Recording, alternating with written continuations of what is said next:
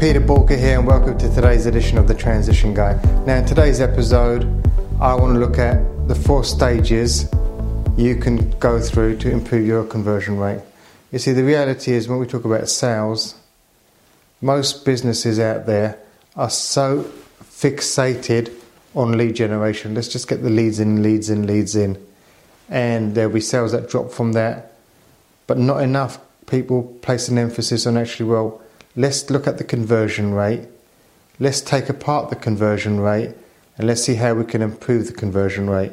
And the reality is, what happens is because no one focuses on this heavily enough, they leave so much money on the table and they spend so much money generating the leads, and really, at the end of the day, they don't maximize their bottom line. So, today I'm going to take you through the four stages that you can go through to make sure that you increase your conversion rate. And we're going to start with stage one. Make sure that you have a sales process. Selling isn't someone making an inquiry, you give them information, and then they just buy from you. Occasionally that will happen. Occasionally you'll pick up someone that is just ready to purchase, they're good to go, just give them the information, and they'll transact there and then. And it's wonderful when that happens because it's so effortless it's a good feel factor and the transaction moves quickly. But hey, that is not an everyday occurrence for most people. The reality is, if you look at sales, sales is a journey, sales is a process. And you need to be able to have mapped out that customer journey, mapped out your sales process, and broken it down into every single stage. And with many of my clients, there may be seven or eight stages in that process that a client goes through from sort of inquiry to actually parting with their cash. And you need to understand what those stages are, and it may be different in your business. You may not have as many as seven, or you may have a lot more than seven, depending on what your business is and actually what your process. But the first thing to do is, is define the whole sales process and then break it down and then you can start looking at okay which bits you need to tweak when. So that's number one.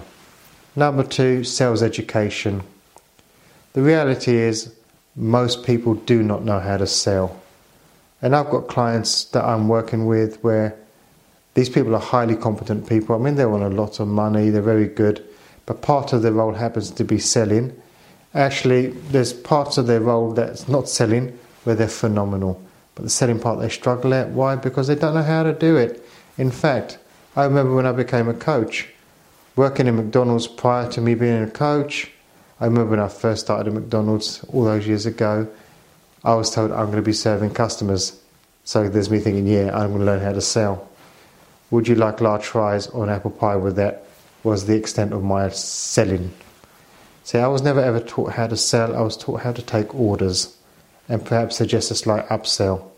So, can you imagine my shock when I became a coach and I actually had to go out there, interact with potential clients, and try to sell them coaching? I had no idea. What I had to do is I had to go out there and make sure that I actually educated myself. I had to learn how to sell. And that's the same for you. And today we are so fortunate because there's so much material out there. You've got YouTube, you've got Google.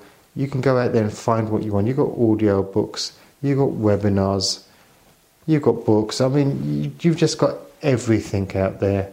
You've just got to know where to point people in the right direction. There's so much free stuff. You see, a lot of people say, well, I haven't got the money to invest. Well, it's not about the money.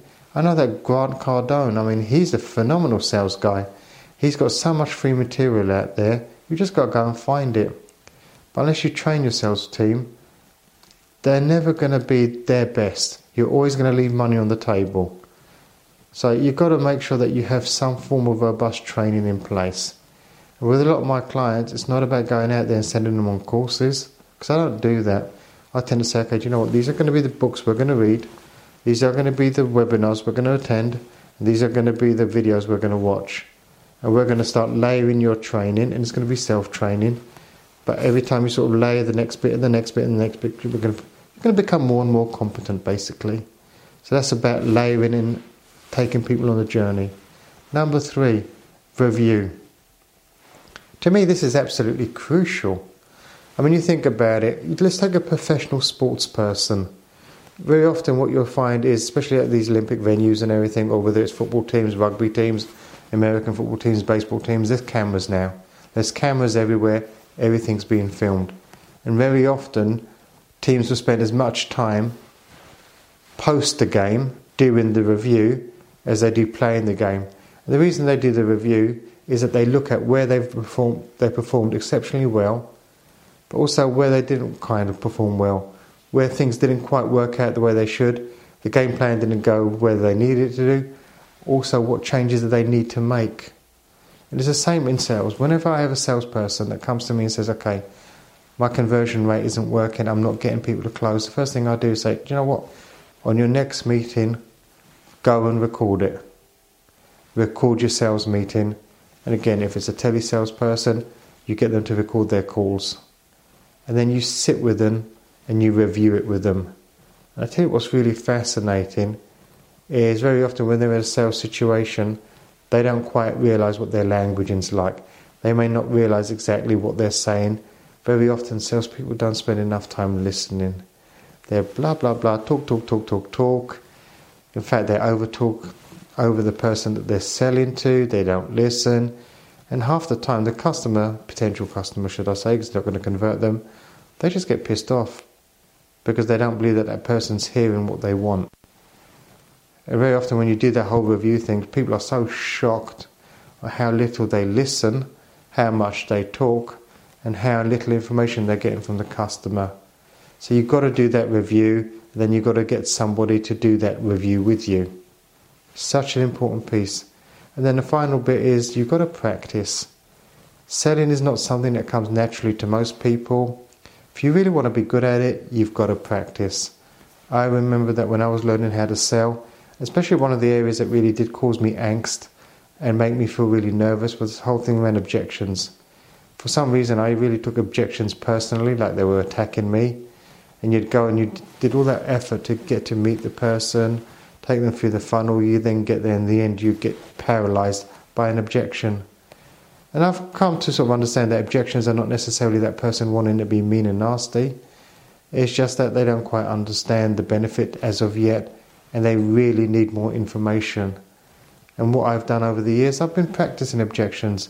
I remember sitting in front of a mirror, getting my objections, practicing my objections but more importantly, practicing how I deliver my response to objections.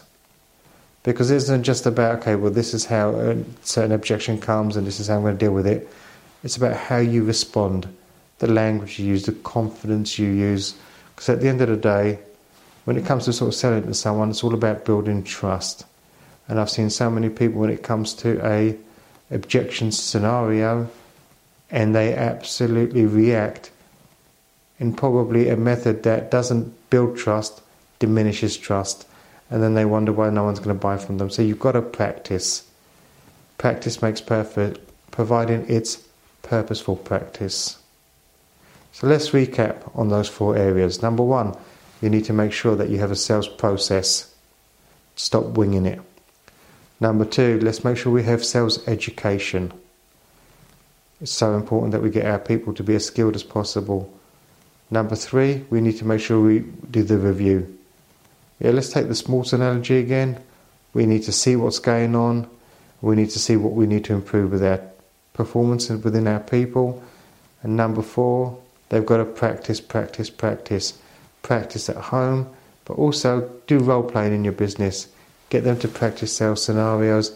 Get them to become really confident and use real life examples. So very often use examples that we've had with previous sort of potential clients, etc., where things didn't go quite right, and sort of role play how you would get it to go right this time around.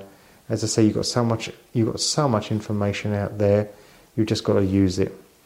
Now, if you're looking at your sales within your organization, it isn't quite where it needs to be, especially from a conversion point of view. Now you may have already got some really good things out of today's video. You can go implement, and that's absolutely good. But you want to take it a little bit further, head over to boolkah.com and get in contact, and let's see how we can help you increase your conversions in your business. Well, that's it for today's episode. Thank you for tuning in, and remember, failing to learn is learning to fail.